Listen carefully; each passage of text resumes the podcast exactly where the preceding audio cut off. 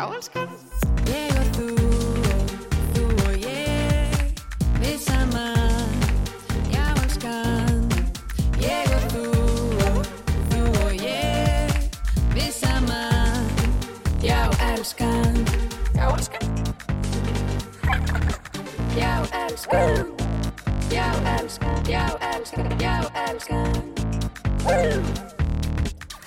Já, góðan daginn Ingeborg Ásta, hvað segir þú gott? Kristína Anna Bendistóttir, ég segi bara fjandi gott. Það ekki? á þessum líka fína fimmtudegi. Já, hérna, ég var að ræða þetta viður eða, tjók, ég, var að, ég var að hugsa um daginn að hérna, uh, ég er búin að vera rosa neikvæg akkast þessu veðri. Já, já, og svo, svo þegar kemur vond veður og dettur mér alltaf podcasti í hug að því ég er búin að vera svo neikvæg sko við erum er alltaf vont búin að tala um þetta veður í hverjum þætti sem er kannski ekkit ólíkt öllum íslendingum. Hvers sem þú ferð, Já, hvaða hópu sem þú ert þá er þetta alltaf rætt. Já einmitt. Þú jöfnvel er þetta perandi með Hérna, veðrið, það Alltaf er að greina þetta Ég reyndar, ég var út að labba með hérna frosta um Mm.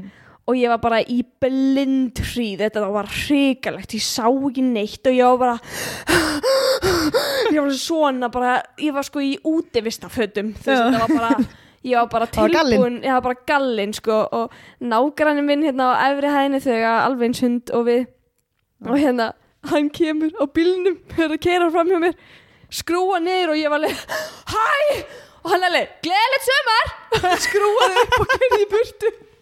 Nei, það er brandarakall það er bara Það brandarakall Brandarakall.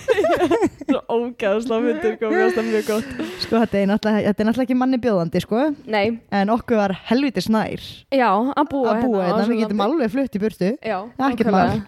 hérna, að minni mig samt á eina sögu sem ég langaði að segja þér mm. því Mm. að ég var ekki að hugsa alveg, ó, þessi stutt í Tenerife og eitthvað svona hérna, þegar við Tómas vorum nýbyrjið saman ég var átján ára eða eitthvað og við fórum saman til Albír mm. á Spáni. Og Ég kom með ánga að það, Já. herðu þú fórst bara eitthvað árinu eftir mér eða eitthvað, tveim Ég var 2002 já, ok, þú fórst nokkrum að tveimur árum undan mér. Ég hef verið svona nýjára uh, Tíu, ja. ó, ok, Þetta er svo erfið starfsæðreikningur En hérna, já, ég verið svona 9-12 ára. Já. Ég er 26 í Um, dag. frá svona Mm. 5 til 15 ára. Þá eitthvað stöður á því bíli uh, Þannig að það verið mjög Mjög, mjög, mjög, mjög fyndið Ef að því Tómas hefði byrjað á þessum tíma sko saman. En, Já, en, en hérna. Kannski svolítið ung. En já, fór, við fórum hann á Albír og við vorum svona tiltrúlega nýbyrju saman. Það var fyrsta útlandaferðin okkar og, svona, og, við vorum á hóteli og, og svona og svo vöknum við síðasta morgunin eitthvað og vorum alveg eigum við ekki að panta okkur bara hérna, breakfast in bed Mm. you know, Mm. romantic og eitthvað svona. Og Rómó. Og, alveg, jú, það er ekki hugmynd. Svo hérna ringir Tómas og ég er náttúrulega átján ára þannig að mér langaði heitt kakó. Með morgumannum og hérna ég var ekki að drakka kaffi þá sko. Mm. og, og Tómas eitthvað svona yes, and do you want hot chocolate also. Og því að var hægt að fá það í vélinni sem sagt niður í, í morgumatnum þá var já. hægt að fá heitt súkulega eða heitt kakó. Og ég var bara eitthvað, já ég get til það aftur núna og svona og, og hann er leið hot chocolate? Og Tómas er leið yes and bacon and eggs og eitthvað svona, telur Mm. eitthvað upp. Svo hérna segir Gaurin bara ok, no problem Mm. svo bara kemur hérna morgumandurinn upp bara sko hálftíma setna eitthvað við þurftum að býða heil lengi og hann bara hvaða hvað helviti rugl er þetta eitthvað svona mm. svo kemur morgumætturinn fáum við ekki einn lítra af brættu súkulaði Nei í svona, hérna, svona pumpukönnu eða þú veist svona eh, svona einangrunar könnu, hvað kallast það? Svona kaffikönnu? bara. Hæ? Þeir bara miskildi okkur En ég minna þannig er samt alveg heitt súkulaði gert á svona stöðum uh, Já, kannski, en þetta var bara sko, þetta var ekki kakó Nei, þetta var bara þetta var bara brætt var bara sexy- súkulaði sjúklega þygt og ég eitthvað svona, Mm. ó næs og ég svona byrjaði að hella í bolla og það bara, kom bara svona súkulaði leðja hann hefur örugglega haldið ætliði sko eitthvað að leika ykkur með þetta eitthvað svona, já, eða eitthvað svona, já, eitthvað ung, svona og, ung og fersk. Ung og fersk og bara flippið. sleikið af hvort öðru og Já. svona, já, kannski hjælt hann það.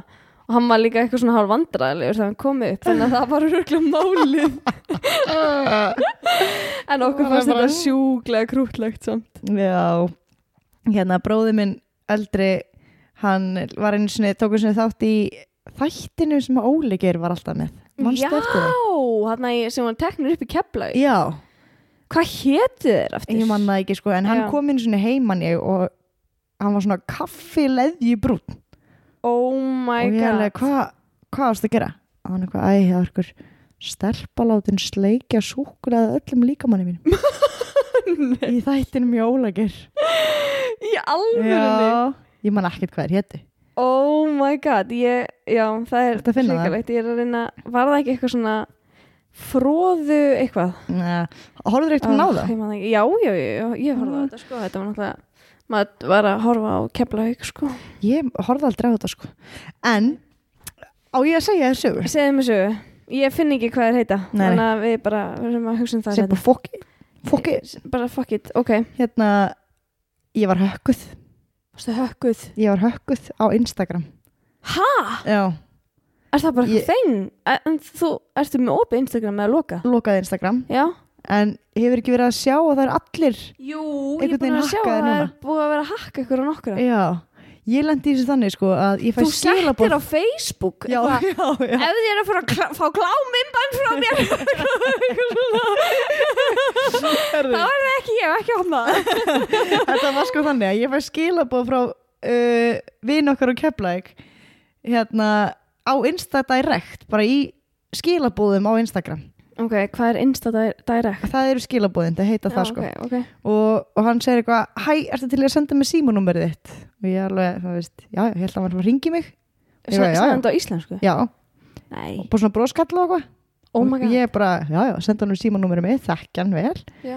og, og hérna, þá segir hann tilbaka eitthvað herðu, ég ætla að senda þér hérna SMS ertu til að taka screenshot af SMS-inu og senda henni tilbaka ég alveg, hmm fæ ég þetta SMS og þá er það linkur og ég passa mig alveg bara, ég ætla ekki að íta hann að link Já, pottjett, þú veist, eitthvað. Já. Þannig að ég pröfa að ringi hann á Já. Instagram og þá skellir hann bara beint á mig og ég eitthvað, uh, æ, ok, nú vantaði bara screenshot af þessu.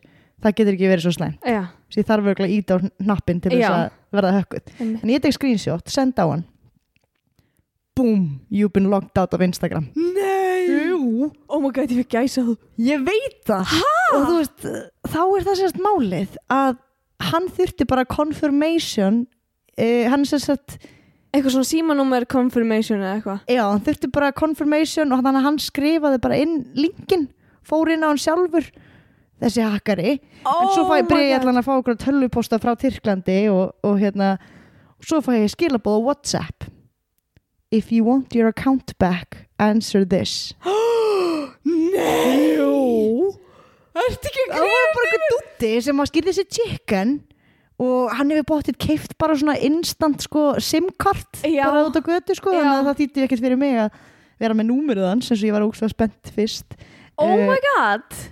en svo náttúrulega hérna ger ég ekki neitt. Ég bara ákveða að opna þetta ekki einu sinni frá Já, og ég fer að reyna að kontakta Instagram. Já, og það er mission impossible.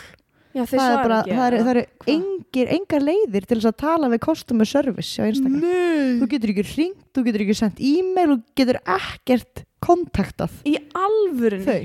Þannig að ég eitthvað reyna að finna eitthvað e-mail adressu, reyna að senda eitthvað og, og hérna kemur eitthvað símanúmer og svo stendur bara but you will not reach anyone by this phone number. Þú veist það er bara eitthvað sjálfsari, sjálfsari. Oh my god. Nema það að Símsvari. Já, já, já, símsvari. Nema það, svo byrjar hann að ringi mig á fulli Nei. Hann er að ringi mig á milljón og ég, ætla að passa mig að, að ég, ég svar ekki Já, en ég var svona smá forvitin og langaði svo að vita hvað hann hefði að segja einmitt kannski ætlaði hann bara að ringja og svo um leið og ég svara að skella á. Já, svo ég opni frá hann skilabúðan á Whatsapp. Já. En hérna svo loksins kemst þetta strákurinn og kemlaðik að því hvernig á að opna aðgangiðin með ykkur svona AI þá ferðu sko segir Instagram, ferði gegnum settings bla bla bla, þú veist án þess að skráðu inn. Mhm. verður að íta allar léttu takkana.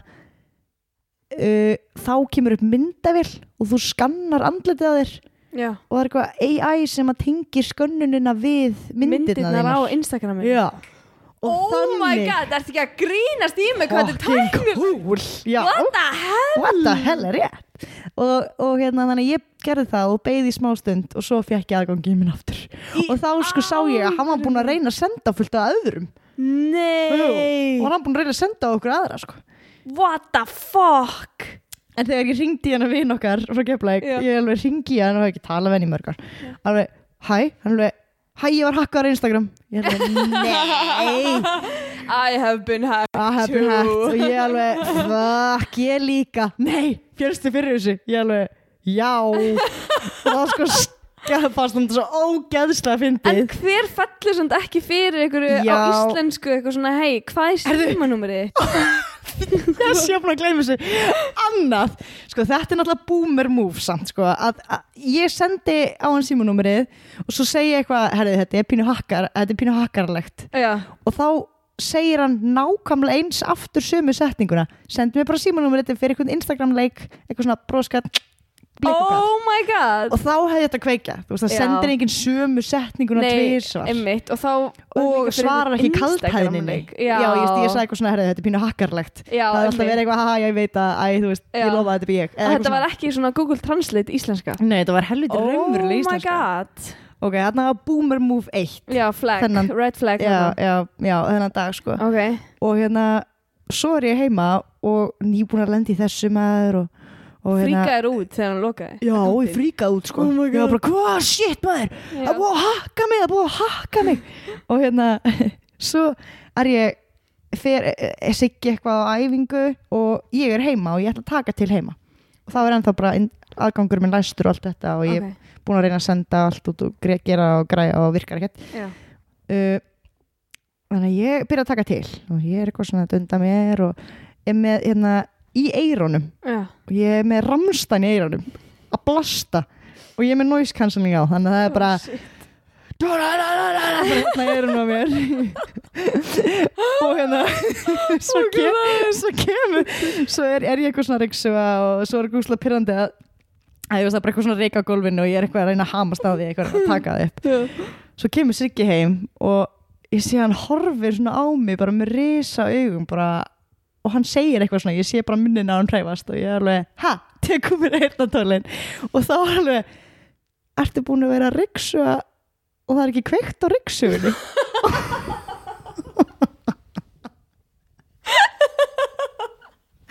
Þá var ég búin að ryksuga allt og það var ekki kveikt á ryksugunni og þegar hann kemur heim þá var ég svona að reyna að hamast á okkur um bletti var það svona dúk, dúk, dúk, dúk, dúk, dúk þess ég væri eitthvað að mér gú, gú, gú, gú, gú, gú virkaði ekki neitt virkaði ekki neitt og ég var að hamast á þessu með eitthvað lord, ég einar á mér þetta var svo skrítið oh og þetta tvent gerðist sama dag Sama daginn Þannig að ég var bara ultimate boomer hérna á einum degi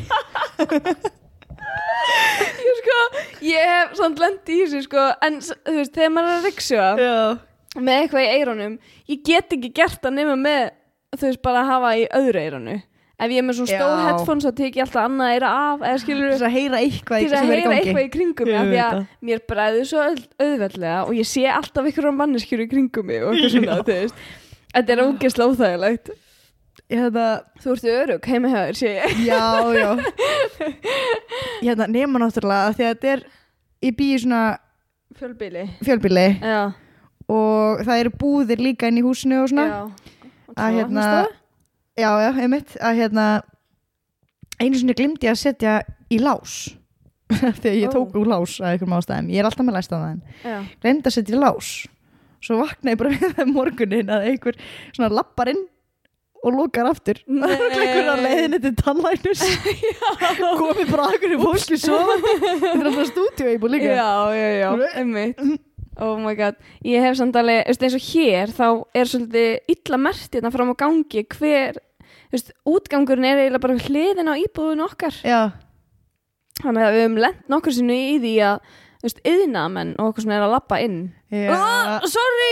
Og svo eitthvað tíma lendi við, eitthvað labbaði inn alveg, kom alveg svona svo heyrði ég bara á að loka á að dingla bjöllunni ég fótt til dyra, ég alveg, hæ, varst það lappinn? Hann er alveg, já, bara afsakið innilega, ég held þetta að vera útgangurinn. Æ, dýrlega samt til þess að segja. Dinglega til að láta mig vita, veist, í staði fyrir að lappa inn og bara fara í burti, það er fucking sketchy, sko. En það er eitt sem að mér langar að ræða við þig, horfður á Eurovision með helgina? Já. Já. Sko, nei, ég var á það miklum bömmer Já. Að ég var reið. Já, ég líka. Ég var ógeðslega reið. Og ég Ég, get svona- ekki lísti hvað ég var Ég var reið, sko. í marga daga. Ég líka. Alveg ekki að grínast í mér? Er Ég, hugsaði bara, hvað er að þessari þjóð? Mhm. Ég veit það. Bara... Hefur fólk ekki hort á eða? Ég veit það. Við erum að fara að lenda í síðasta sæti. Þetta er fínt, þetta er gott lag, þetta er gott rástvölag á sunnundasmótni. Þú Ég segi það ekki, skilur. Þetta eru flotta systur, ekkert á mótið þeim, þær eru frábærar og lagið er fínt, en þetta er ekki Eurovision lag. Sko, mér finnst þetta alveg Eurovision lag. Mér finnst þetta bara, veist, þetta er frábært lag líka. En svona lög eiga það til að falla inn í fjöldan í hátíð, á hátíðinni. ég en þú veist, það. alltaf sendi maður svona lög og alltaf senda mörglönd svona lög. Emmitt. En hitt hefði verið svo mikið negla. Líka af því að... þær eru með svo ógeðslega mikið kemistri á sviðinu, þær eru búin að gera þetta saman í nýju ár eða eitthvað og þær eru svo afsakið, geðveitt flottar Já, ég bara, sammála. "Ah, ég Svo- var brjáluð Svo hef ég líka heyrt fólk segja bara, hva, og hvað fannst þér um Eurovision? Og ég alveg, já, ég, ég hérna, hefði viljað sjá nummer tvö, fara áfram. Og alveg, já, ég fíla ekki reykja eitthvað þetta. Ég fengi Já. þetta tvisar og ég er bara svona að þagna. ég, ég held að það sé smá í þessu að þær eru rosalega þær eru bara feministar fattur eru svona Já, já. mjög miklir hafa alltaf talað fyrir þær eru bara brautriðendur í því sem að þær gera. Já. Hafa þurft að taka slægin. Emmi, Pínu svona svo Hildur Lillendal, ég þekki að bera þeim saman. Hún var líka bara svona mjög svona ábyrrandi og þurft að taka slag, reið braut fyrir okkur hinnar. Þú veist, en, en hérna, þær gera það sama þær voru að riðja brautina og tók allan slægin en hinn aftur á móti þá, þú veist they have a lot of haters Á, já, ég held það nefnilega að Mhm. það sé með ansi marga sem að fíla þær ekki og þú veist, ég gæti alveg ímynda mér veist, að amma og afi og eitthvað svona fólk skilur við, þú veist, er að, Já, er að kjósa frekar Fíla ekki svona sko. píku rassatal Nei, mitt, þetta er of mikið fyrir þau sko. Já, og eitt í viðbót getum við rætta eins klæðinaðin á Ragnhildi steinunni og Björg uh. uh, Tókstu eftir að fyrsta, horfður á fyrsta kvöldi? Nei, Nei, ok, mér finnst það ógesla leðilegt þú veist, það er örugglega eitthvað stílisti hana hjá Rúf já, og Ragnhildur steinun er færtug já. Ég held að sé að vera færtug eða 41 og hérna hún er alltaf geðveikt flott klætt og svona svo mætir Björg sem er sko, hún er 88 mútil eða eitthvað. Við hliðin á Ragnhildi steinunni klætt eins og 60 kona. Og þú veist í sokkabuxum inn, innan undir síðkjól og út svo er eitthvað svona eitthvað svona Það er bara þannig að þá engin sjens í Ragnhildisteininni Nei, einmitt, en er ever. ekki hægt að gera þetta þannig að hún eigi eitthvað sjens eða, þú veist, það er bara, Heldur veist, er búið að ekki- gefast upp áður en byrja Heldur, að Björg hafi ekki val, valið þetta sjálf. Að einhverju það? leyti, Það sé bara hennar stíl Já, kannski er þetta bara hennar stíl en hún var fín sko setni tveimur kvöldunum og okkur svona en, en fyrsta kvöldi ég var bara Jésús Kristur og Ragnhildur Steinum bara, hún var sko í Miss Universe kjól sko. er er mega babe mega babe sko. Já. og svo kom Björg falleg kona við hliðin á henni klætt eins og sextu kettling sko. Og ég var bara oh my god getið þið hissið upp mig ykkur brækundar hana hjá Rúf? Já, halló. Það er Ó. hilarious Það er hilarious. já, já, herðu, viltu fara að segja mér þetta herði, mm, ekki skemmtilegt verður þetta að, þetta, Ó. að þessu sinni en, Ó, en áhugavert ok, aftur á móti. Ok Ertu tilbúin? ég er tilbúin. Við erum múin að rampa saman í hvað langan tíma? 18 mínútur og 45 sekundur Flott, flott, flott, flott, flott, áfram gakk já, ég drefum okkur. Og það var einu sinni hérna það takk þetta bara en hraðar bara takkum við á hranum Hérna, þetta er Opgo Kernel Chan fjölskyldan bjó í Danbury, Connecticut árið 1978 Wayne Kernogan eh, var einn af átta börnum og hann var alltaf kendur fyrir að vera mikið vandræðabarn Hann fekk mikla martraðir, reyfstu sískinni sín og lendi oft í vandræðum í skólunum. uppeldisaðferði fóreldrana voru ekki þær bestu og fadir Waynes var vanur að berja hann með hokkikilfu ef hann Ó. hagaði sér ekki Æjæ, mm. einn fimmtudaginn þá ringi símin heima hjá Ker- Kern og Kannfjörskildinni og mamma Waynes svarar hinn minn á línunni er maður uh, sem kynni sig og segist þér að ringja frá heimaðasta skóla fyrir óþekk börn æjæ Hann segir Ílandsskólinn ætli að eh, bjóða vein ingungu en til þess að þurfa hann að leggja á stað strax. Það býð hans flugvél á flugvellinum í Danbury og mammans hérna, kallar þá í hann og segir hann að þurfa að pakka með snatri og, og hérna, hann sé á leiðin í skóla sem vinni gera hann að betri manni. Ok, Hún segir hann að hafa ekki áhyggjur, staðurinn sé fullkomin fyrir hann. Þessi skóli heitir Elan skólinn og var staðsettur í Portland, bandaríkjanum.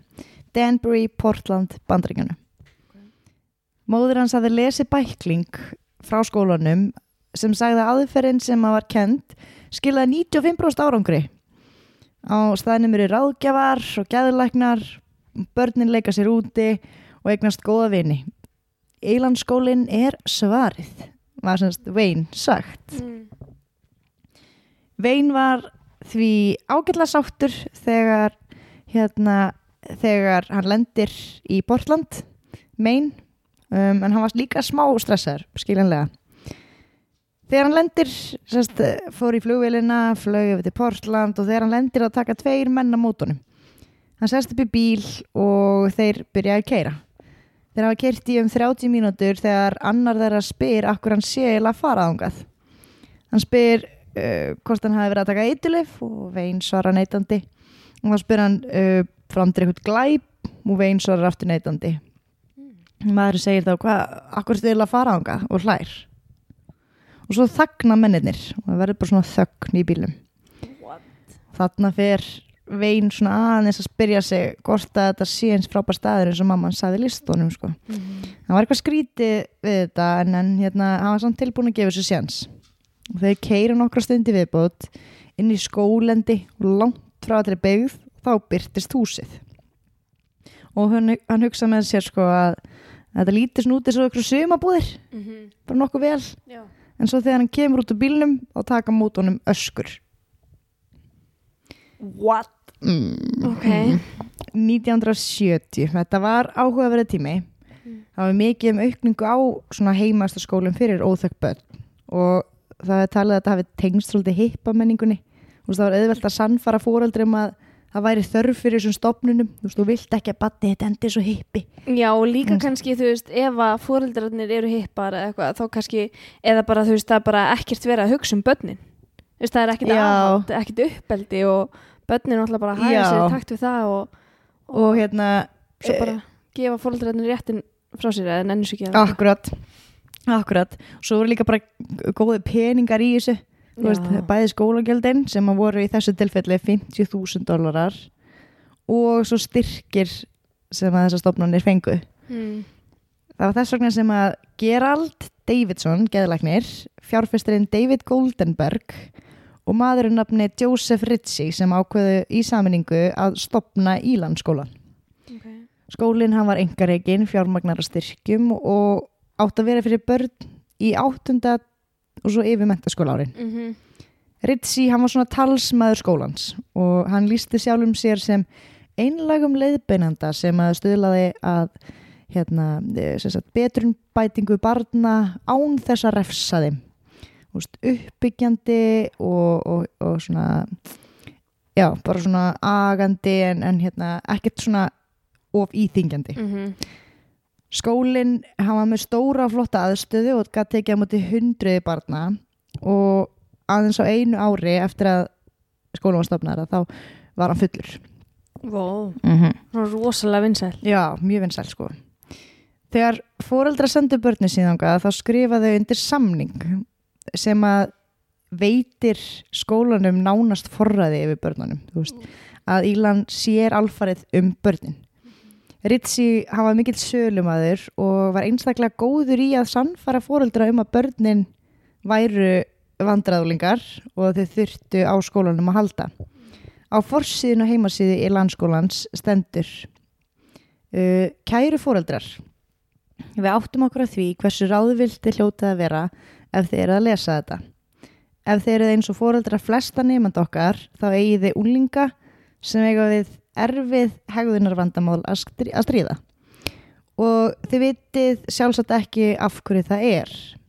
Það er erfitt að skilja það þegar úlingar sem hafa fengið allt upp í hendurnar uh, ætla svo að kasta lífi sín á bug. Það er sárt að sjá börnin uh, eigðilegja framtíðina fyrir sér. Þinn eigin sásöki er erfiður en sásökin sem þú finnur til með barninu þínu er óbærilegur. Mm. Með því að senda börnin til elan þá getum við veittir von. Við vitum að lífið er erfitt en leið okkur að breyta því. Vá. Mjög Alveg tala inn á samvinsku fóreldrana svona, Við skiljum ykkur fóreldrar veit að þinn sásöki er slæmur en ég veit að Já. sásökin sem þú hefur fyrir barninu þínu er veist. Nákvæmlega, þvílík sölu mennska sko. Sagan hans Svein um það hvernig maður fluttur í skólan er mjög frábriðum því sem að flesti nefnendur upplifiðu. Uh, það var mjög sjaldan þar sem að flugvél var senda eftir nefnendum heldur voru þau sótt á svona litlum sendifræðabílum sem var eiginlega besta þýðingin á van. Mhm. Van hljóma svo miklu meira dörti. Já, Um, þegar fóreldrænir hafa skrifað undir samningin og semst, um að senda börnin til Elan þá er ákveðin dagsetning og tímasetning þar sem að svo kallað Teen Escort Service kemur að sækja barnið þitt okay. og þau koma ekki að daginn heldur koma þau á nóttunni þegar börnin eru Oh. sofandi. Fyrir nemyndur lýsa þessu svona. Tveir menn brjótast inn til þín grípa þig setja á þig svona uh, handjáð úr plasti. Oh, oh my god, ég fór hroll. Já, og kasta þér svona í sendifræðabílinn og keira þér til megin og úlingarnir vissi oftast ekki þú veist, af þessu fyrirfram og bara í löglum tilfellum og held alltaf að það væri verið að ræna þeim. Voru bara handviss um það að þau væri að fara að deyja þannig að þetta er skilhinlega fárlega mikið áfall fyrir börnin Oh og þessi aðferð, þú veist, hún var setna mér kölluð því Elan Snatch veist, þannig að það var Mm. þessi aðferð við að vekja fólk varð, þú veist, eiginlega brandara, þú veist, að fólk er eitthvað svona að gera grína þessu eða Já. kölluð þetta The Alarm Snatch Mm. um, það er þetta nokkuð ljóst að skólinn er ekki eins frábær uh, eins og við teljum hann vera uh, út frá því að lesa heimasíðuna Mhm. þetta var gert samt sko með þessum hætti, sem spötnin voru vakin með þessum hætti Mhm. af því þetta átti að kenna þeim leksju veist, að, að vera ekki að reyna að flýja það átti svona þarna átti að skilja það að sama hvað þau reyna þá er alltaf hægt að grípa þau og þú veist, ræna þeim aftur tilbaka þannig að það er engin leið burt Jésús Og ég sé enga tengingu þarna á milli nei, nei, nákvæmlega okay. Þetta var fyrsta skrefið í að brjóta þau niður. Mhm. þegar þau komu svo þá, þá voru þau náttúrulega skiljanlega mjög hrætt og börðust oft á móti því þegar var, ver, ver, var verið að fylgja þeim í áttaskólanum og svo farið með þau inn og þau látin afklæðast. Svo var farið með þau í styrtu og þau svo klætt í það sem hann kallaði no image clothing sem bara einlituð þú veist, tuskuleg föt Þau eru bara einn þá af öllum hinum. En þú veist, það er ekkit sérstakt við hvern og einn. Akkurat, þetta var svona, þú veist, þetta átti bara að brjóta þið niður og gera þið undirgefin. Mm uh, svo var farið með þau inn í almenna rýmið uh, þar sem að þeim er útlitað stóri bróðir sem er bara eldri nefandi sem átti að vera leiðbynandi fyrir yngri nefandan Já, og á bæklingnum bæklingum skólans það stendur The Big Brother. Sýnir um svæðið og, og er bara til taks ef þú þarft á okkur að haldra. En í raun og veru það var var þetta þannig að þú veist eldri einstaklingarnir þeir misnotuðu sér alltaf valdið. Þóttustur að þeirra og sögðum frá leiðum til þess að flýja. Og svo ef að nefndurnir þú veist sem að í flestum tilfellin veist nýbúið að vera að ræna þér þá er svona já ok, hérna og er að segja mér leiði til að flýja, þú samþyktu það eða síndu ykkur skonar uh, viðliti, Mhm. viðliti, viðlæti. Og Viðleitni. Viðleitni. Og þegar þau gerðu það þá fóru þau til stjórnarinnar og sögðu frá þeim og nefndunum var refsað. Að yngri nefandi væri að fara að flýja líklega Já, já. og eitthvað svona. Akkurat.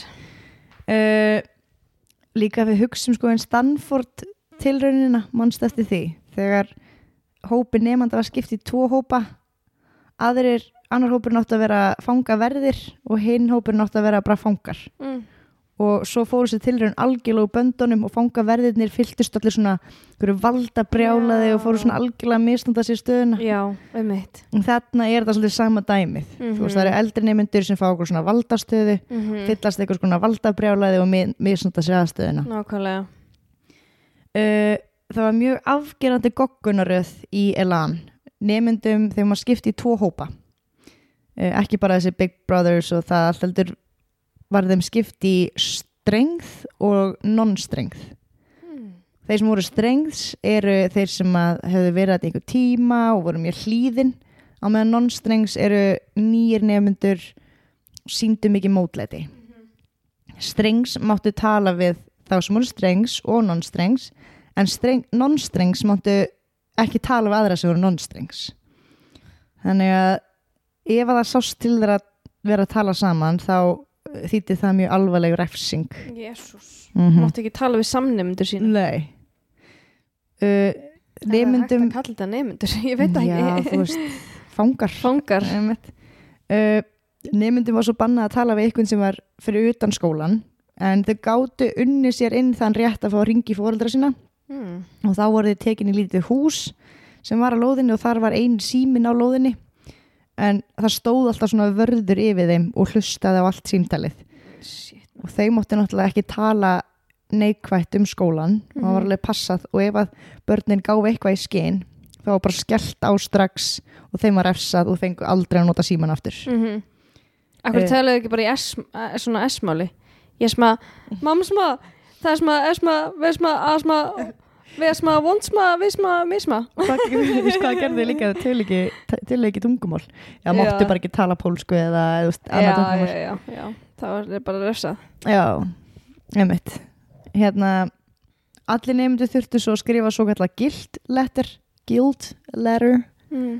og þar kom fram, semst átt að koma fram hversu frábær Elanskólinn var, hversu vel þeim leið hvernig þeim var farið að batna og svo var vandlega að farið í gegnum þessi bref áður en þau voru svo sendt heim til fóreldræðra uh, tilgangurinn var náttúrulega að hvetja fóreldræðan til þess að þú veist, uh, halda börnunum þeirra lengur Mm -hmm. og þau fá þá meiri pening sko. Mm um, en raunin var náttúrulega bara svo að það, það var verið að beita þeim uh, Beita líkamlegu og ofbeldi, andlegu ofbeldi sko. -hmm.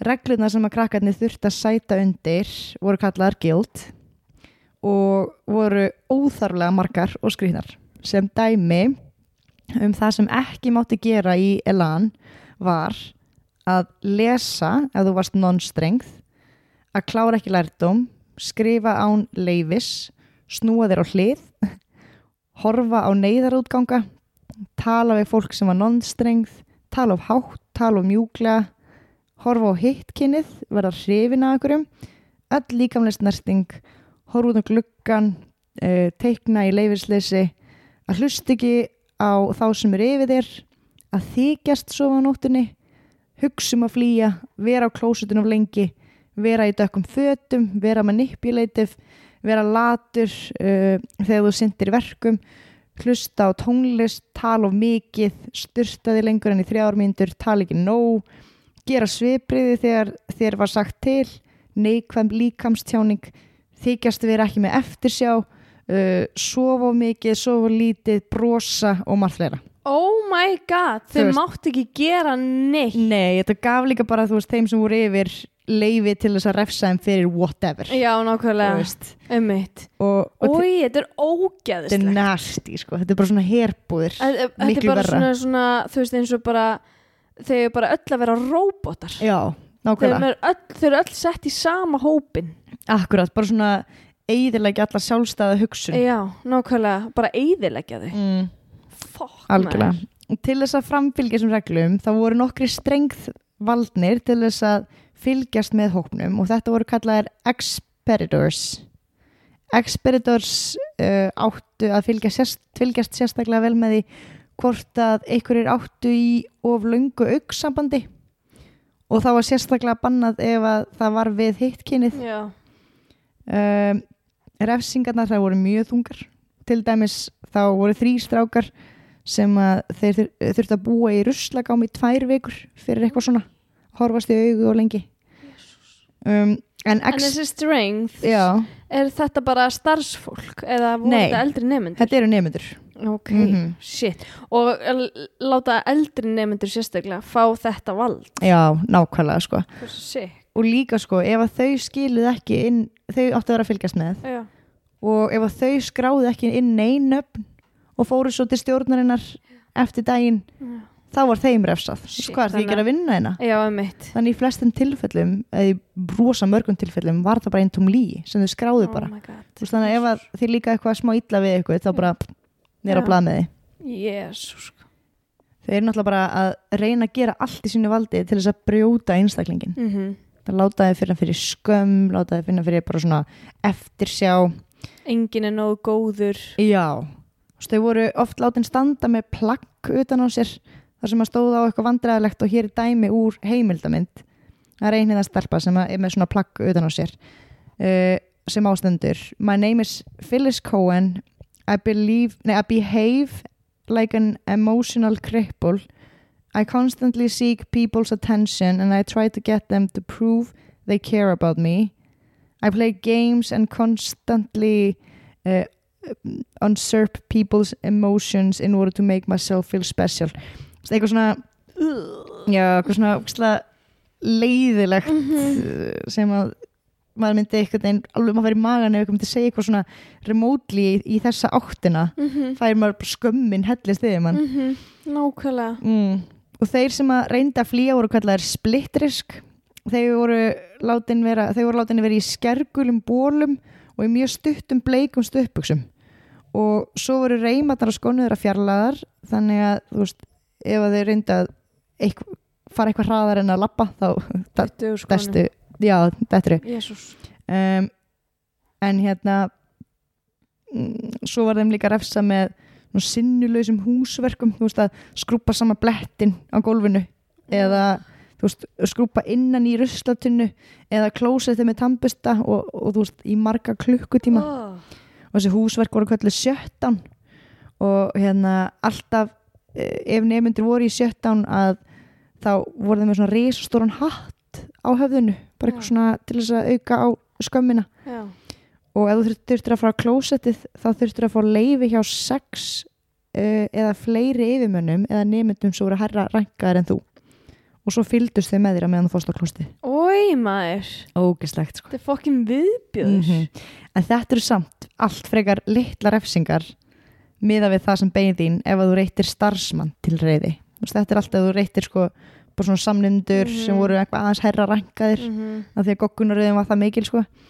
Sú refsing get general meeting og þessar refsingar gerðust aldrei á einhverjum ákveðnum tíma heldur bara að poppa þar upp einhver staðar, Mhm. uh, þú veist hvena sem er yfir, og það nokkur sinni með daginn ef að starfsmæður var pyrraður eða bara svona hreinlega vildi bara targeta einhvern ákveðin nefnda ástæðu, þá gæti hann bóðað general meeting. Og þegar þessi orð voru sögð þá þurfti allir að hópa sér saman inn í, í kringum þennan nefnda svo segir kennarinn get your feelings off. Og þá eiga allir nefndinir að öskra eitthvað svona niðrandi orð og niðrandi þú veist lýsingar um nefndan og er allir bara öskrandi og öskrandi og öskrandi. Og sama hvað nefndin byrður þau um að hætta sama hversu brotinan er og veist, hversu mikið hann grætur að þá endar ekki general meeting fyrir að starfsmæðurinn segir. Jésús. og þegar þessu loksins enda þá bara liggja oft nefndunni þú veist á gólfinu hágrátandi, algjörlega ónýtt og algjörlega uppgefin Ói maður. þú veit ekki maður getur einhvern veginn ekki ímynda sér það en alltaf Nei. verið í aðstöða sem er bara hópur fólks bara þú ert Er þig rakkaði niður.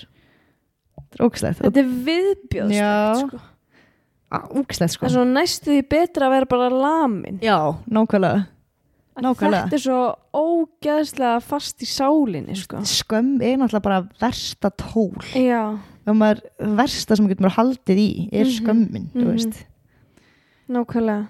en anstætt við allar mentastofnarnir, af því það var allar skóli líka Mm að þá setti Elan námið sjálft í annarsæti á eftir því sem þau kölluðu meðferðir og það var bara meðferð var allir með þessi margir klukkutíma var af, því að þrýfa sama spottin eða eitthvað svona veist, meðferð bara eitthvað sem átt að aga þau til. Þú veist, allir, allar þessar refsingar og allt Mhm. þetta voru meðferðirnar en á milli 7 og 11 á kvöldin áttu það sinna lærdómi eins og við erum að búast að það var engar íþróttir, engar tómstundir engin verkefni og engin próf og nefnundir áttu bara að gefa sjálfum sér enganir og voru ekki með neina leiðbenningar veist, um hvernig það áttu, áttu að meta Mhm. sig og svo fór kennslan þannig fram að það var eitt starfsmæður sem að sati yfir þeim að meðan þau áttu að leysa verkefni sem voru alltaf erfið fyrir þau Þú veist, bara síðast ári Já.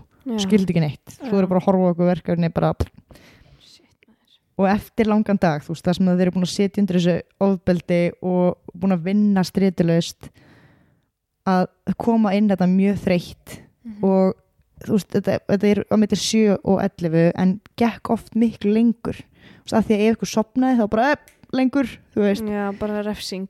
Bara refsing strax. En ef þetta gekk í þessa fjóra tíma og allir náðu að halda sér vakandi að þá var fyllt þeim öllum í söfnaðastöðina og það voru bara svona mjög óþægilegar kójur, bara svona her, her uh, fílingur Mhm. um, og þar áttu náttúrulega margir mjög erfitt með söfn bara út af öllu andlegu, andlegri hliðinni en líka að þeir voru nokkrir uh, strengs sem voru útvaldnir Mhm. sem að voru kallaðir night owls og þau áttu að standa yfir öllum sem voru svoandi og skína vasaljósi á því reglulega til þess að kanna hvort þau hefðu nokkuð strókið og svo til þess að sjá hvort þau væru ekki alveg öruglega svoandi þeim að þau var bannað að þykjast þeirra svoandi Já, það er einn reglan.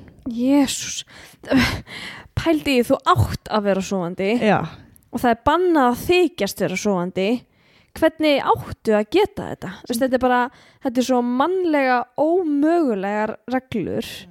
Ég bara, ég ég á eiginlega bara ekki til orð yfir þetta. Hver gerði þetta? Er mikið svona valda brjálaðis dæmi. Já, þetta er bara Pútín. Já, nákvæmlega. Efsta þrep af refsingu var kallað The Ring. En starfsmaður gætt skipað The Ring hvena sem er. Og þetta fór fram svipað og í general meeting að einhver kallar þetta Ring og allir hópa sér saman í kringum The Bully sem var, þú veist, fórnarlambið eða námsmaðurinn sem átti að hafa gert eitthvað að sér. Uh, námsmaðurinn var settur í miðjuna og, og settur boxhanskar á hann eða hana og svo velja starfsmenn einhvern úr hópnum til þess að slást við hann. Skipta þeim svo út bara og, og láta allar slást við the bully. Alveg þanga til að starfsmenn telja þennan einstakling vera nægilega slasaðan Oh my god. Mm það var engin óhöldur stærðin skipti ekki máli og stundum var mikla min, miklu minna fólk að berjast við miklu starri einstaklinga. Já, og sömu voru mjög veikburða þú veist uh, sömu nefndur þarna voru óléttir af því þetta var alltaf svona þú veist, vandraða unglinga já. það voru fullt af krökkumenda sem hefur verið að selja eitthulif eða uh, gert eitthvað á sér og þetta var svona judge order Mhm. eða þú veist teenage pregnancy sem var líka Mhm. að tala verið eitthvað crazy. Þannig að hérna óléttir nefndur voru líka látnir bara berjast. Oh my god, Mm. úf, þetta er hrikalegt. Og svo stóðu kennararnir svona fyrir utanenda og töluðu bara um þetta hlóu og bara svona eins og þetta væri í sjónvarpinu. Eins og þetta væri eitthvað bokskeppni um, en starfsmennir þeir lékur sér líka oft að því að búa til einhver vandamál á milli nefnda til þess að rétta þessa refsingu já, voru kannski bara með eitthvað veðmál sín á milli og, og gerðu bara eitthvað leikur svo eitthvað, herri, hérna, esprin þá hérna, langar sá þá berjast, fyndið. Bara verið að leika sér með Já, fólk. Nákvæmlega sko. Og ég maður. Uh, þú veist, þau sko slösuðist mörg rosalega illa og fengu varanlegan heilaskaða stundum PTSD náttúrulega Já, og svo var einn sem var ljast nei. Ég ætla að leifa að hlusta á Joe Ritchie sem er einn af stopnendunum hann er að reyna að réttlæta allar þessar aðferðir hérna í þessu myndbandi. Ok, It costs $17,400 to send the average youngster to Elan for one year. Even at that price, there are judges, social workers, and parents who consider it a bargain. Elan's defenders claim it has the most consistently effective program for salvaging young people who are too difficult for other facilities to handle. So many states want to use Elan that there's a waiting list. But on the other hand, One state agency in Massachusetts will no longer send their youngsters here because they object to the way the children are treated. One reason is the use of physical punishment. Joe, you make no bones about it. There is corporal punishment here at Elan. Tell us about it. What are the stages it comes in? Who's it administered by? Well, it's it's administered by the kids. First of all, corporal. It's a it's a harsh term. Okay, what it is is we have the ring. Okay, which uh, everybody misinterprets. It's it's not a boxing ring. It's a ring of human people. The bully is introduced as what he is. In this corner is the bully who's trying to turn this facility into a detention center. Okay, and in this corner is the house champion who's going to show him why it can't be done. And that's exactly how it does. And we never allow the bully to win. But girls get put in the ring too. Well, girls bully as well as boys do. I mean, you know, it, it doesn't. It's, uh, you know, we're we're a uh, equal rights facility. Uh, we also use spanking, which is symbolic. Again, it's a last resort. Okay, and it's and it's one resident spanking another resident, and it's done with a ping pong paddle. Okay, and uh, usually a person won't get spanked more than once or twice, but it's a symbolic thing, which is if you're going to act like a baby, you should be treated like a baby. Svo líka, þú veist, segðu þau einmitt, ef þú ætlar að öskra það bara öskraða móti. Líka bara if you're gonna act like a baby you're gonna be treated like a baby. Mm uh, nei. Þú veist, líka frá we are an equals right facility já. Alveg, sko, equals right as in við meiðum hvort annað, við meiðum stelpur jafn mikið eins og stráka einmitt hversu fokkin sjúkt er þetta? Var þetta hann stelp- skólastjórin? Já, þetta var þarna Joe Ritchie sem að er þessi þarna sölumæður sem að já er allir hann með sér að lið en af hverju var hann í þessu viðtali? Það er sí, hérna NBC já, gerði heimildamind Já. Þarna í kringum 1990 Mhm. og, og hérna var það skólinn ennþá í gangi? já, hann var í gangi til 2011 sko. fuck! já, já, já, já. En, Oh en. NBC gerir þetta heimildamind og er eitthvað svona að reyna þegar komnar eitthvað sögursagnir að reyna að varpa ljósi á þetta en þeir ná ekki að gera það þú veist, nógu vel Já. og þessi Joe Ritchie fær alltaf mikið screen time og hann er bara að smooth talka er algjör sölumæður hann næði bara að sannfara allir um þetta sé í lagi. Þannig að það er mörg mörg ár í það að hann verði feldur niður sko. Já, nákvæmlega. En í desember 1992 að þá var hinn 15 ára gamli Philip Williams settur í ringin hann var ekki stæðstri strákurinn eh, en hann var þekktu fyrir að vera mjög sterkur hann ólst upp við mikið ofbeldi heima við og horfði reglulega upp á pappa sinn beita mömmu sinni líkamlegu ofbeldi.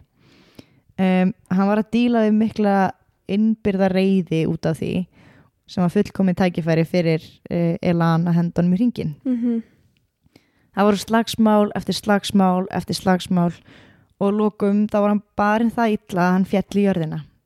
Það liði 20 mínútur þannig til að einhver ringdi á sjúkrabíl. Jésús og Philip lést. nei, Jú. Og veist, eh, af því hann var alltaf með, sko, svo er það hann var alltaf með svo mikið hausverk og talaði oft um það eitthvað, já, ég er með hausverk, ég er með hausverk, að þegar að loka dánar orsökin voru gefin út, þá eru þau sko probably a ruptured aneurysm, sem er líklega sprungin slagæð já, og þú veist, sem að hefði geta verið út af þessum hausverk. Þannig að Elan var aldrei kærður eða gerður ábyrgur fyrir því sem gerðist. Shit, maður Rosa spes. það var bara búin til önnur eða þú veist, það fannst þarna önnur möguleg ástæða Já. en alveg litið fram hjá öllum áverkunum sem hann kannski var með á líkamannum og og líka e, á þessum tíma að þetta var svo nýtt fyrirbæri og stopnanir fyrir úlinga með hegðunavandamál mm þannig að það var ekki búið að búa til eina löggjöf í kringum þetta. Já, ummitt en hérna, ég held hérna á hundunum mínum. Já, hann var að prumpa ú, Mm, sweet smell já, um, þetta er svona ekki legt sko já, mm, hendur hann niður spætir, niður með því komin nýra golf hérna þessar reglur og uppeldisaðferðir mm -hmm. eða ef það er hægt að kalla það það er það Já. uh, eru alveg eins og aðferðir sem að sértrúarsöfnuðurinn Sínanon fann upp. sína hann Já. okay. Þetta er þess að sértrúarsöfnuður sem var stopnaður að manni að nafni Charles uh, Dedrick Senior árið 1958 og ég er auðvitað að segja þetta allt vittlust já. Sínanon Við erum bara einhver Íslendingar já, já. þessi sértrúasöfnur var fundin upp í Santa Monica í Kaliforníu og átti að vera svona endurhæfing hæfingarstöð fyrir fíkla mm. en Sínanon að, aðferðin uh, fór þannig fram að viðkomandi átti að opna sig og segja hópi frá öllum sínum leyndamálum og öll, all, segja allar, allar sína sögu. Þú veist, vera alveg vulnerable. Mm og þegar þeir voru búin að því að þá tók hópurinn við og öskraði og lítillækkaði viðkomandi. Mm. Það virkar örgulega mm. það er svona sepa eins og í general meeting sko, en hugmyndin var að manneski bara tapa öllu sem þau þekkja um sjálfan sig brjóta þau alveg niður og byggja þau svo upp frá grunni. Veist, En var ekkur uppbygging uh, þú veist eitthvað svona sértrúa söfnuðar uppbygging sko.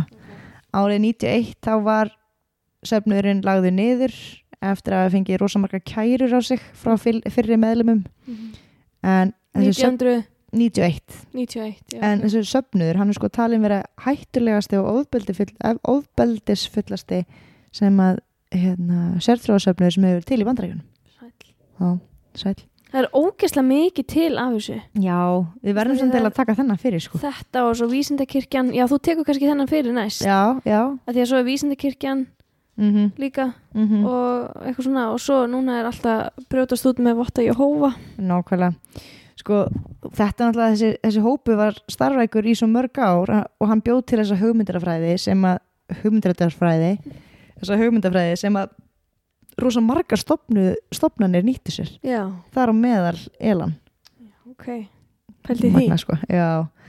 Um, þetta er samt allt þannig, fyrir internetið þannig að það er mjög erfitt að, semst, skólinn og það sem við erum búin að ræða. Mhm. uh, það er rosa erfitt að varpa ljósi á aðstæðunar í upphafi 1980 það voru einhverju nefnendur sem hefðu komið fram og, sagt sína sögu.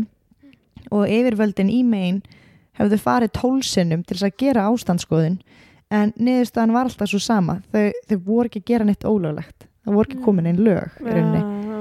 uh, NBC gera þessa heimildamind sem ég var að segja frá en þeir ná ekki að varpa alveg réttu ljósi sem er ekki alveg nógu slæmt sko. uh, ná ekki að varpa ljósi á hversu slæmt þetta var Mhm. og Ritzi hérna næra smúðtók alla þjóðina það voru þrý nefndur sem að tókst að strjúka uh, 16 ára ónefndur aðili Brand eh, Glickmann 15 ára og Don Birnbaum 17 ára. Þessi óþækti 16 ára að hann gekk marga kílómetra þangað til hann fann lauruglubíl og lauruglumæðurinn uh, sá líkamlegt ástand stráksins og hlustaði á það sem hann hafði að segja heppilega og ákvað að fara með hann heim til sín. Oh my god, vá. Það er crazy sko. Ég hefði haldið að hann hefði bara eitthvað Nei, nei, út Þú í stofnun. með því á móti, þess, með þessari stopnu já, þú veist, ef eitthvað myndi stoppa fyrir einhverjum á litla, eh, hérna, af litlarhaunni eða af nei, það er kannski ekki sambarlegt en af hérna bugl eða eitthvað svo leis og fara með þið heim. Eða kleppi eða, eða kleppi svona, eða, já, Svona já, ég er að koma á kleppi. Já, ok, kannski ekki í dag En fyrir einhverjum árum Já. Þú veist, fyrir kannski 90, og einmitt, 98 eða eitthvað. Mhm. Þá kannski hefði löggan kyrt fólki tilbaka bara. Ég held mér segja í dag sko. Eða heldur það ennþá í dag. Já, það alveg ekki? verið, sko. En að því að það er búið að setja einhvern merkjumið á fólki af því að það er að koma af þessum stöðum. Já, að þá e, já, er Akkurat. búin til eitthvað svona assumption já hlýtur eiginlega að vera sko já. En Brad Glickman sem var 15 ára, hann var ekki svona heppin. Hún tókst að strjúka og þetta var 1990 og hann fann lítið hús í næsta bæ. Og hann átti að hafa þekkt stelpuna sem bjóðar eitthvað og þess vegna valdi hann þetta hús. Þannig að hann fer inn og pappinar, eða sá sem átti húsið, skautandi bana. nei, Mhm. Hún tókst að, hún tókst að strjúka. svo hann bara Svo skot hann bara skotin. var þetta bara eitthvað svona hérna að því hann var uh, bara eitthvað ókunnur eða eitthvað svona, já, Já. Dawn Birnbaum uh, sem er stelpa, 17 ára henni tekst að hlaupa í burtu líka og hún náði að stoppa uh, bílstjóra, svona trukkabílstjóra Mm. sem að hétt James Cruz og hann lusta á hana og, og, og sagðist alltaf að fara með hana heim en Cruz hafði annað í huga. Hann hérna misnotaði hana og, oh. og kyrt hana og skildi svo líkið eftir út í vegakanti oh, oh my god, ég fæði Mhm. hroll. Þetta er ógeðslegt. Líka vera að flýja einar hræðilegar aðstæður halda þessi búið að bjarga þér og svo bara búm. Mm þetta er viðbjör uh, og hérna en þarna byrjar svona orraðan um skólan aðeins að kvikna í fjölmiðlum og þú veist þau fóru að pæla að að fyrir ykkur ástæða fyrir því að nefndur sé að reyna að strjúka þú veist uh, en 1975 nú er ég að fara svolítið aftur í tíman Mhm. og segja þér sögu sem að hljómar eins og sé óháð restinni ok, en það kemur tenging eftir smá ok Ok. Uh, 15 ára gömul, Martha Moxley. Hún er úti með vinnum sínum og er að taka þátt í því sem er kallað uh, Mischief Night. Þú veist, það er að gera konar rekki. mischief night Mischief. já, Já, já. mischief. Mischief, já, ég veit ekki já. hva, hvernig maður segir þetta svona, þú veist, dýraut og eitthvað svona úlingadæmi. mm er Og- ekki alltaf á þessu kvöldi þá eru hent hérna klósettrúlum Jú, í trén og já, þú veist, já, það er klósettrúlur eða hérna klósetpappir út um allt og eitthvað svona já, þetta er að eitthvað svona hóprúlinga Svona sem, að, sem eru bara, já, sem eru bara að gera eitthvað svona petty crimes. já, gott að rópa Já, svolítið gott að það En þarna kynnist Martha stráki sem að hér Thomas uh, Skeikul. Og þau verða eitthvað svona hrifin og ákveða að fara saman eitthvað frá hópnum. Mm. og þetta var í síðasta skipti sem vinir hennar sjá mörþur lifandi. Um, næsta morgun þá finnst líkið af henni í bakgarðinum heima hjá henni. Hún hafði verið mjög illa barinn með golfkilfu og stungin með kilfinu líka. Og, og hérna og svo var hún bera neðan. En golfkilfan fannst mjög nálagt líkinu og það var hægt að tengja þessa gólkilvi við gólsett sem að skeigul fjölskyldan átti. Ok. Um, Tómas var auðvitað grunaði strax Mhm. um aðaldamálinu en vegna skorts á sönnunagagna þá var hvorki Tómas neitt annar uh, ákjörður fyrir morðið en, og, og málið var bara lókum kalt. Það var enginn sem að mm þau náða að pinnbúnta það er ekki DNA eða neitt mér uh, þreymur án setna þá var bróðir hans Tómasar uh, Michael Skeigul tekinn fyrir að keira fullur og var sendur til Elan. Michael var þekktur fyrir að vera mjög málglaður og varður rosa mikið til vandraða í Elan. Samnefndur hans uh, hann mátti, hann mátti náttúrulega ekki tala of mikið og ekki of lítið og ekki of hátt og ekki of lágt. Nákvæmlega, nákvæmlega, nákvæmlega. Uh, samkvæmt nefndir sem voru þarna sama tíma þá talaði hann reglulega um stelpu sem hann hef, hafði nauðgað og drepið sem hétt Marta oh my god. Og einn nefndin, Gregory Coleman talar um það að Michael hafi sagt sko, ég kemst upp með að fremja morð, ég er Kennedy. Og þannig er hann að vitna í það sko, að hann var í alvörinni skildur Kennedy fjörskildinni oh, um, en þetta átti eftir að verða mjög stórt atriði sem varpaði ljósi á Elan. Ok. Um, en á þarna akkurat þegar þetta var að gerast að þá gátu nefndir ekki sagt neinum frá þessu. Veist, ef þau voru eitthvað að reyna að segja þú veist, þeim sem voru yfir þá var það bara eitthvað, ó, þetta sverða orðspor skólans mm -hmm. í ruslatunna með því Mhm. Þannig að það liði sko 22 ár þanga til að komst upp um Michael. Shit hann var búin að tala um það bara eins og þetta væri bara hann var að segja neðan keft kleinur í bónu Já, og hérna og þarna sem sagt enginn gerir neitt. Nei, það gerir engin eitt. Í janúar 2000 Já. að þá er hann loksins handekinn uh, fyrir morðið að mördu og af því hann var skildur Kennedy þá fór það eins og eldrum sinu já, í fjölmiðlum. Já. og svona Bobby's Kennedy's cousin Mm is a murderer. Þú veist. Uh, Já, það var gott.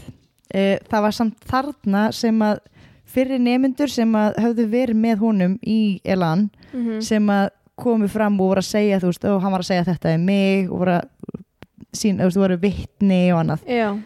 Um, en alltaf fylgdi vittnisspyrunum sko, þú veist, ástæðir fyrir því að þeir gátu ekki sagt frá þannig að mm. það kom einhvern veginn þarna fyrir framann dómar og, og fjölmiðla meiri, meiri ljós uh, það var eitthvað skrítið það var eitthvað skrítið við hennar skóla sko. Akkur öllum þessum árum setna er Nákvæmlega. fólk allt í henni getur talað um þetta og akkurat eitthvað sko svona og þarna líka margir koma saman um, með sömu söguna. Emmitt og þannig er alls svona claims og er- Joe Ritchie er alltaf í viðtalið veist, hérna, í þessum vittinsbyrju var að segja þetta.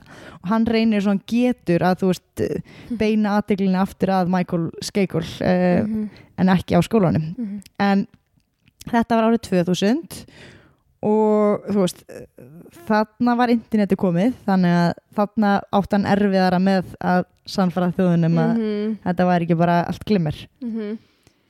Uh, hann, Michael, fekk 20 ára til lífstíðarfangelsi en eftir hans 11 ár að þá var hann látin laus gegn lausnargjaldi og er laus í dag. What? mhm. Þetta var upphafið af endanum á Elan samt sem öður. ok, góða, sa- góða fréttir Mhm, þar. Um, mhm. Nemyndur tók sér saman og fór að deila reynslunum sínum.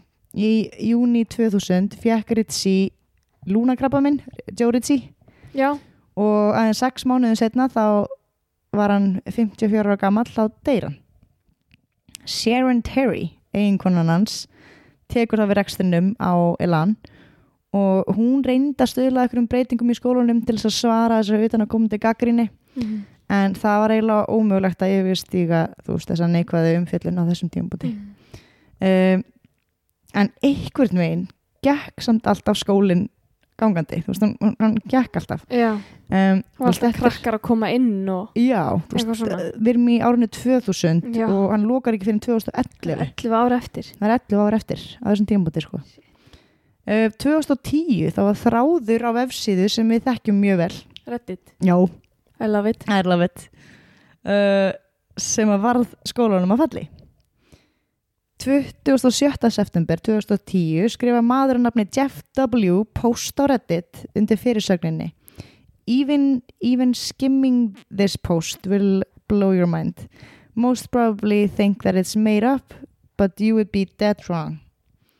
Og í postunum þá lýsir hann svo sinni reynslu á því að hafa verið í Elan árið 1998 Mm. og fer í gegnum öll þessi atrið sem við erum nú að tala um í alveg smáatriðum. Og þarna var þetta svolítið að koma fram í svona dítiluðu formi þú veist, á internetinu sem að margir sáu þetta. Og það voru allir í áfall að heyra þessar sögur. Og svo komu fleiri nefndur og byrjaði að segja sína sögur. Oh Þannig að þarna- undir sem þræði sko. uh, fjórum, fjórum mánuðum setna 2011 í mars að þá tilkynnti Elanskólin að hann væri að fara að hætta störfum Sharon Terry hún hérna kendi meiðandi ummælum á netinu um fallara og sagði The school has been targeted of harsh and false attacks spread over the internet with the purpose of forcing the school to close. The school, unfortunately, has been unable to survive the damage. Þannig að hérna, Þetta var allt hérna umræðin að kenna náttúrulega já það var umræðan En að ekki kenna því sko. sem að gerist inn í skólanum Nei, nei, nei, nei, nei. Uh, 1. apríl 2011 var skólanum svo loksins lokað og þá hafði hann verið starfrækur í 41 ár. Oh my god Það er margir nefndir sem er að díla við mjög alvarlegt PTSD mm og uh, aðrir sem hafa framið sjálfsmort og sálfræðingarnir hafa komið fram og sagt bara að það er beintengingan á milli. -hmm. Um, að kvikmyndagerða maður og fyrrum nefandi sem bjóð til heimildamind um staðinn og hann heitir Todd Nelson og heimildamindin heitir Last Stop. Og það eru bara svona persónulega sögur sko. mæli með. Oh my god, þetta er rosalegt. Það var sér klika maður. Minnst líka bara 40 okkur ár mm -hmm. sem að hann getur bara verið í gangi og þetta í gangi og þetta er fokkin viðbjör viðbjöður sko. Greið bönni maður. En hérna uh, þú veist þegar þetta kom út var ekki allt brjálað eða? Þú veist þegar þetta kom í ljós? Uh, þú veist fekk enginn af neinum að þessu fólki dóm eða? Þú veist var þetta aldrei rannsaka betur? Þetta er náttúrulega nei, það, það var enginn sem satt inni fyrir neitt þarna sko kannski og ekki næg sönnunagögn og eitthvað. Nei, og svo líka bara voru ekki, þú veist, það var ekki reglugerð til staðar á þessum tíma, ég veit ekki hvort það skiptir máli. Já. En veist, er alveg Já, svo náttúrulega er þetta fólk kannski að koma fram mörgum tugu, tugi árum setna, þú veist. Mhm. en ég held að þau geti samt sko þau geti sko kært eftir á Já, en ég veit það ekki en það er ég, erfitt að sanna einhver myndir eða já, nákvæmlega svo, en það eru þú veist á hérna, þessu NBC-vídeói Já, þar er alveg bara myndbönd af til dæmis ringnum og hérna general meeting og þú veist hvernig allir öskruði á hvort annað þú veist, og þetta er bara stanslust verið að öskra þinn Yes. Er það eldri nefndur öskra á yngri? Já og þú veist starfsmenn að öskra nefndir af því að segja bara þú veist ef þú öskrar if you're behaving like a baby then I'll Mhm. behave like a baby mm Mm En komu aldrei eldri nefndur fram? Þú veist, var enginn sem að yðraðist? Uh, ekki sem ég sá sko Nei, en Jú, eflaust. hérna uh, það var uh, gaurinn sem að skrifaði eitthvað bók Mm. já, Wayne, hann skrifaði bók Mm. og hann var að segja að það hafi sko einn af þessum eldri nefndum þegar hann var að segja, all, segja þú veist, ég ætla að gefa þessa bók út og svona, Mhm. að þá hafi einn af þessum eldri nefndum verið bara búljan og verið bara, herrið, þú ert aldrei að fara að gera þetta út eitthvað, mimi, mimi, og svona og svo gaf hann þetta út um, en hann sagði, þú veist, mér ég fekk svo mikið PTSD að fá eitthvað svona smá búli frá þér. Já, hann, Shit. Já, pældi í þessu samt. Þú veist, pældi þessu samt hvað hérna, ég gæti alveg ímynda mér að eldri nefndunir sem að hérna voru að ráðast á þessa yngri uh, og þú veist, máttu bara gera hvað sem er einhvern veginn við þau. Ég held að, þú veist þau séu líka með PTSD já, af því, þú veist, svo komaðu út í raunveruleikan einhvern tímann og eignast kannski fjölskyldur og eitthvað svona og þú veist, átta sig kannski á aðstæðanum mm og átta sig á því hvað þau hafa gert þetta sé ógeðslega ránt já þau Eða- alltaf bara fórnalömb sko. Já, einmitt. Þau en, alltaf já, þau náttúrulega ef að þau gerði ekki eins og ef, að þau skiluðu ekki inn já, ef, af einhverjum veist, svona report af einhverjum sem að haga þessi illa þá voru þau í vandræðum. Akkurat, eins og þessir þarna strákar sem voru í ruslatunnunni já, í tvær vikur það var einn af eldri nefndum sem átti að vera að observa þau. Já, þá stráka og hérna ef að einhver af þessum strákum reyndi að strjúka þá ertu eld- eldri nefndin að fara í rusli með þeim já. og einhver annar sem var hævar í starfið sem átti að observa. Veist þannig að þau urðu og voru bara einhvern veginn manipulerið í það Já. að, að þú veist Gera sína þessa hörku eða Mhm. þessa ósangirni nákvæmlega. Fokkin viðbjöður sko. já, ég hef Þetta var- aldrei heyrt um þetta. Nei, ekki heldur ég sekk hún ykkur hólu já, þetta var þetta er svo, veist, þegar maður sér svona og veist, þegar maður researcha fyrir podcasti og svona, og maður dettur inn í eitthvað svona mm maður er bara what the hell, what the fuck hvernig veit maður ekki þessar hluti? Þetta er svo ógeðslega sjúkt þetta er svo sjúkt sko. Algjörlega og þessi konan hans hann uh, upplýsingafylltrúans hann að small talkersins hans Ritchie. Ritchie, já. Þú veist, hún er annarkvort í dag bara eitthvað, já, fuck, ég fokkaði upp eða ég gerði ekkert ránt Ég En þá í hún- afneitun. já, ég held sé að ég ger ekki drám já, hún er örugglega þar. Motherfucking bitches. ofbel, ofbeldis fólk algjört, lokaði inni. Lokaði inni. Já, þetta var one hell of a þáttur. Já, búin hella på þáttur en ekki Já. hann heldur langur eða? jú, klullari klullari heyrðu, æði, ég Já. hérna, hef ekki meira að segja sinni Nei. en ég óska þér góð gengi og góð, góð, góð gengi yfir helgina. Já, takk kærlega fyrir elsku hjartaðan skullið mitt og við sömu leiðis keirum inn í helgina. Keirum inn í helg keirum inn í helgina. takk fyrir að hlusta og við sjáumst í næstu viku bye. Já, elskan. Ég og þú og þú og ég Við saman Já, elskan. Ég og þú og þú og ég Við saman Já, elskan. Já, elskan. Já, elskan. Já, elskan. Já, elskan. Já, elskan